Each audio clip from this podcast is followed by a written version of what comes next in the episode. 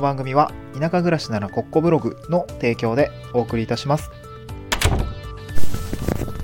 おはようございます。東京から淡路島に家族で移住をして、ブロガーをしたり、古民家を直したりしている小場旦那です。この番組は地方移住や島暮らしの経験談と田舎でできる仕事や稼ぎ方について試した結果をシェアする田舎移住ドキュメンタリーラジオです。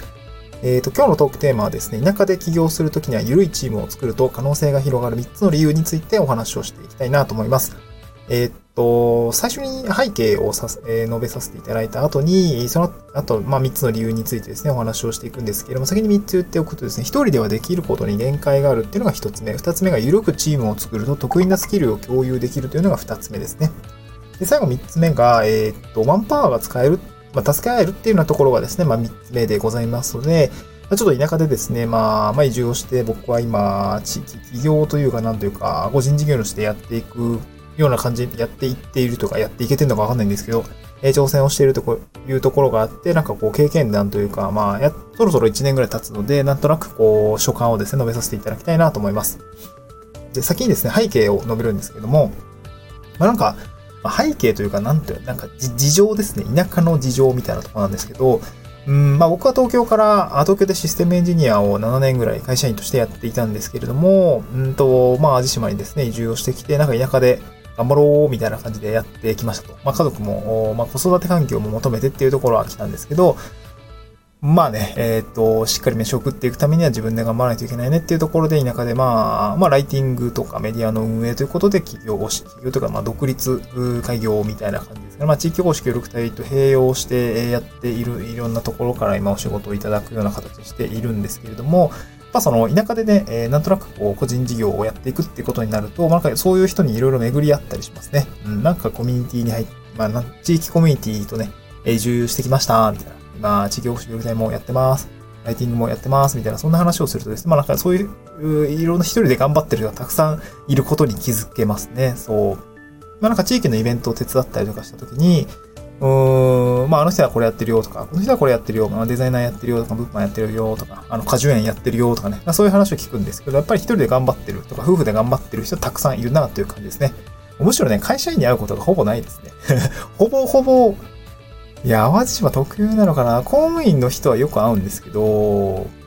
会社員やってる人、ほとんど会わないですね。そう、あれかなヤンマーの人かなもうヤンマーの人もなんか自由に仕事してるみたいなんですけどね。うん、そうそんな感じで、こう、あんまり会社員には出会わなくって、やっぱり田舎でこう、頑張っているっていう人たくさんいますね。うん。で、まあ、それはなんか結構移住者の人が多くて、移住して何か始めたいって思ってる人ってやっぱたくさんいるし、走り出している人、まあ、すでに走り出している人、まあ僕もそうですし、僕の周りの人もたくさんそうなんですけど、やっぱりいますね。うん。で田舎ってやっぱ小さく失敗できるし、チャンスが転がっているなという感じるような場所、まあいろいろ、まあこれまでのラジオでも少し話してきたんですけれども、やっぱそういう人はたくさんいますね。こう小粒の人たちがたくさんいます。まあそれなんか小粒ってその悪い意味じゃなくて、その母体となる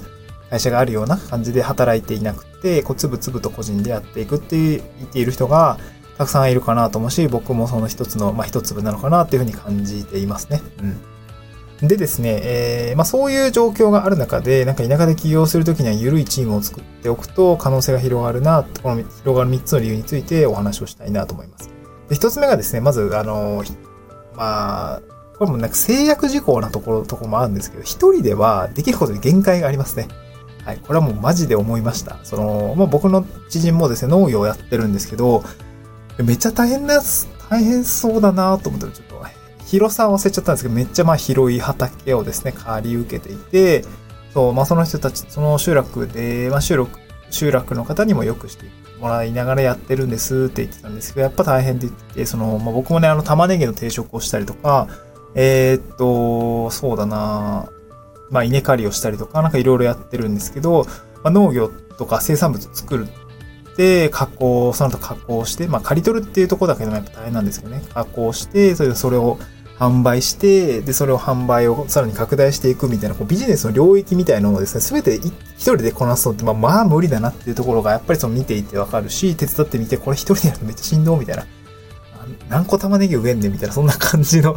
状況というふうに感じたんですよね。うん。で、まあ農業ってもうやることめっちゃシンプルに多いんですよね。そう。いや、めっちゃ大変だと思いますね。僕の友達は、淡路島の場合はなんか3毛作とか2毛作って結構普通なので、えっと、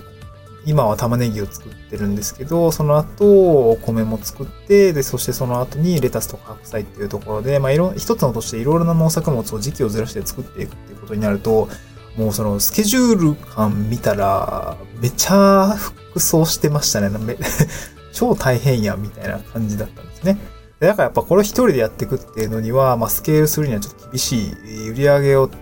大きく立てていくっていうのは難しいなっていう感じですね。うん。そう、そこがすごい大変でしたね。うん。なんかそこが、あ個人としてもしんどいなっていうところでしたね。うん。であとまあフリーランスは孤立で精神的にしんどいっていうところもありますね。これは限界というか、まあ僕も、なんだろう、ちょっと感じるところもあって、まあメンタルケアみたいなところは、一人でやるよりも、まあ何人かね、こう緩く繋がっておくといいのかなっていう感じですね。うん。はい。これ一つ目の理由ですね。うん。では、二つ目ですね。緩くチームを作ると得意なスキルを共有できるっていうところなんですけど、えー、これは分野の違うスキル同士を、まあ分野が同じでもね、あのー、まあ量を受けられたりとか、幅広くできたりするみたいなところもあったりするんですけど、なんか僕は今分野の違うスキル同士を持った個人事業主が集まる、こう集落という、まあ一つのコミュニティみたいなところにね、まあなんか運よくというか、飲食店の人がいたりとか、生産者さんの人人がいたりとか、僕は IT 系で なんかブログを運営したりとか、ライティングをしたりとか、まあ、ウェブですね、ワードプレスの設定とかいろいろ、まあ、SE だったので、なんかその辺の分野とかに、えーえー、得意なことがあって、そういうような、なんですかね、なんかこう、ちょうど分野が違うような3人が集まっているんですね。で、これを組み合わせでやると、なんかすごく相乗効果があったなっていう感じがあったんですね。で、これは何かっていうと、今でやっていることは、その、生産者さんと飲食店さんがタッグを組んで、その生産したものを、まあ、えー、料理に使ったりとか、加工食品ですよね。を作ったりとか、商品開発したりっていうところをやっているし、まあ、僕がそこに絡む、今絡み方としては、まあ、飲食店さんのなんかメディアの運営だったりとか、えー、なんでしょうね。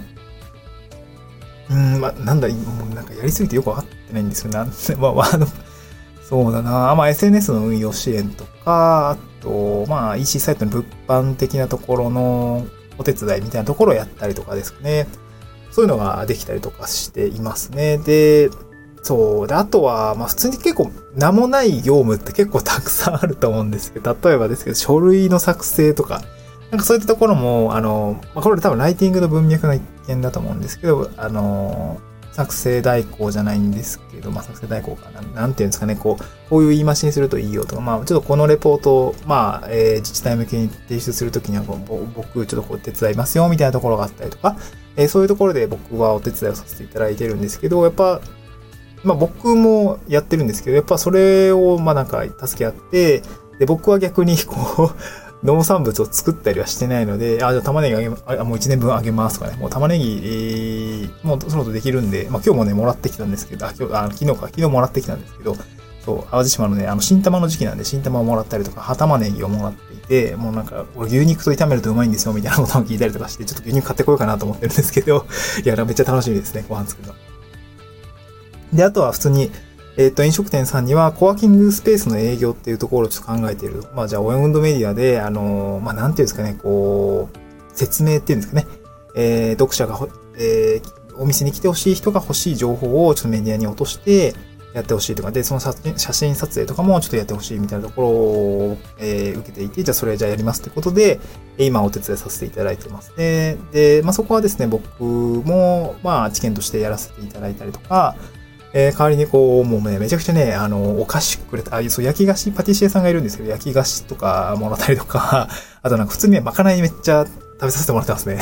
まかないめっちゃうまいんですよ。そう、まかないをね、普通にただで食べさせてもらったりとかして、じゃあまあこんなもんで、なんか今は稼ぎが少ないんで、あれなんですけど、今、あの、ご飯でお支払いさせていただきますみたいな感じで、そう、めっちゃ嬉しいんですよね。ご飯うまいなとか思いながら。そんな感じで、こう、自分の違う分野のスキルをですね、あのー、なんでしょう。掛け合わせて、まあ僕としてはもうクオリティオブライフの高い生活っていうんですかね、こう美味しいものが食べれて、美味しい野菜をいただけて、えー、なんかそういうところがですね、こう、お金としての対価という意味合いでは別にそういう、なんだろうな、えー、大きくいただいてるわけじゃないんですけど、まあこのクオリティオブライフですよね。まあお金では買えない価値みたいなところを、えー、いただけているので、なんかすごく、これはこれでいいのかなっていう感じですね。まあ、あと人の役に立てているというものとか、あと、ちょっと、まあ、えー、実績作りっていうところですが、今のフェーズで言うと実績作りみたいなところもできているので、そこはすごく良かったかなと思いますね。うん。ちょっと長くなっちゃったので、最後3つ目ですね。えっ、ー、と、マンパワーが使える、ですね。えー、田舎で起業するときには緩いチームを作ると可能性が広がる3つの理由の最後の3つ目がですね、このマンパワーが使える、助け合えるっていうことですね。そう、田舎って意外とマンパワー使うとき結構多いんですよね。そう、僕は古民家の DIY をしているので、これ結構特にやっぱ頻繁にこうなんか重たいものとかをですね、あのー、も、まあ、運んだりとか、あとあれですね、まあ、これからなんですけど、あの、板張り床の板張ったり壁塗ったりとかってやっぱ結構短期間に作業コストがかかるものをやっていく必要があるんですけど、これね、やっぱ大変でしたね。飲食店さんのオープン準備の時も、あの、結構オープン間際なんですけど、なんか、あの、テラス？そう。テラスが、あのー、なんて言うんだろう、間に合ってませんみたいな感じで、3日ぐらいでテラス結構広いんですよ。作ったんじゃないかな。僕も手伝ったし、まあ僕の知人も手伝ってくれたし、まあもうみんなね、僕もあの、マキタのインパクトドライバー2、3本、あのー、そう持ってたんで、もうこれみんなで使いましょうみたいな、ババババババみたいな感じでこう みんなでね、ビスとか、あの、も、も、持ち寄ってガガガってやってましたね、そう。なそういうこともあって、なんか、まあ自分もそのテラスこれ作ったんだよみたいな話のネタにもなるで、ななるし まあ飲食店さんのオーナーさんも、すごい助かりましたって言っていて、いや、なんかみんなで、みんなでやると早いね、楽しいね、みたいな、そんなこと言っていたので、なんかそういうね、マンパワーが使えて助け合えるっていうのはすごく良かったかなと思います。そうそう。最近はその あの、飲食店さんのオーナーさんの、あの、お父さんかな？お父さんからなんかまた、あの、美味しい魚をもらってですね、それをその、一緒に手伝った知人がさばいて、僕さばけないんで さばいてもらって、その友人のお家で、あの、美味しい魚、もうめちゃくちゃグ、グッチっていうのかな美味しい魚を食べたり、食べさせていただいたりして、僕、あの、全然何もマジで食ってるだけなんですけど、そう。ロームを提供してるんですけど、マジでご飯で、あの、働いてるって感じですね。美味しいんですけどね。そう、なんかそういう感じで、こう、マンパワーが使えて助け合えるっていうところはすごくね、田舎で、こう、ゆるく、チームというかね、なん助け合いですよね。本当にこう、別になんか契約関係があるとかさ、なんかそういうのはないんだけれども、僕は、まあ、一つの集落という同じ場所で、えー、何か盛り上げようとしているっていうこの緩いコミュニティっていうのがなんかすごく居心地が良くてですね、すごくこう緩いチームになっているなっていうところがあって、えー、すごくいいなっていう感じがあっているんですね。うん。やっぱマンパワー必要ですね、田舎だと。IT、まあ僕7年間ぐらい東京で IT 企業の、えー、なんか S システムエンジニアやってましたけど、なんて言うんだろうな。うん、ウェブ上の仕事って、ある意味結構ツールで自動化できたりとか、まあソースコードもなんて言うんでしょう。なんていうんですかね。まあ、自分でゴリゴリ書くことも、やっぱマンパワー必要だし、確認作業とかかな。えー、じゃ、そう、動作検証とかっていうのはやっぱマンパワーなんですよね。もう、そこは結構やっぱ大変なんですけど、ある程度自動化できるところはやっぱりあったりするので、そういうことは当然やるんだけれども、田舎に来た時にはこのオフライン作業っていうんですかね、本当に物が重たいとか、えー、さばく量のが多いとかっていうところがシンプルにあったりとかして、まあその板張るとかそうですよね。テラスの釘とかビス打ち込むとかって、これ自動化できないわけですよ。まあ自分の手で動かしてやっていくときにやっぱ人がいるんですよね。こういうところが、うん、まあ田舎に来てすごく感じたところかなと思いますので、あの、まあなんだろうな、何かしようと思った時には、なんかお手伝いでき、し合える関係性を築いておくっていうところが、まあ田舎でね、起業する時には、なんかこうみんなでゆるく、ゆるいチームを作っておくと可能性が広がるこの理由かなというふうに感じましたので、この3つの理由ですね。えー、ちょっとまとめますと、あれですね、えー、っと、なんだっけ、え田舎で起業するときには、ゆるいチームを作ると可能性が広がる3つの理由ですね。まとめると、1つ目が田舎ではできることに限界、1人ではできることに限界がある。これが1つ目ですね。二つ目は、緩くチームを作る、得意なスキルを共有できるってことですね。この掛け合わせで相乗効果があるっていうことです。最後三つ目がマンパワーが使える。えこれは田舎では、あの物理的に自動化できないとか、もう本当に人がいるっていうところのマンパワーが使えるっていうところがですね、この田舎で、えー、緩いチームを作ると可能性が広がるというところの3つの理由の一つでございました。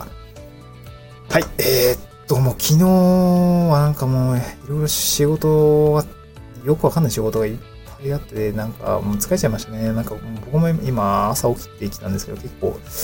頭ボケーっとしてるんですけど、今日明日また頑張らないとなーっていう感じなんでね、えー、オンラインの作業もありますし、オフラインの作業もたくさんあるんですけど、ちょっとね、これ繁忙期みたいな感じに差し掛かってるんですけど、なんとか乗り乗り越えたいなと思います。えー、3月もね、あっという間に終わっちゃうと思うんですけど、皆さん今日も頑張っていきましょう。バイバーイ。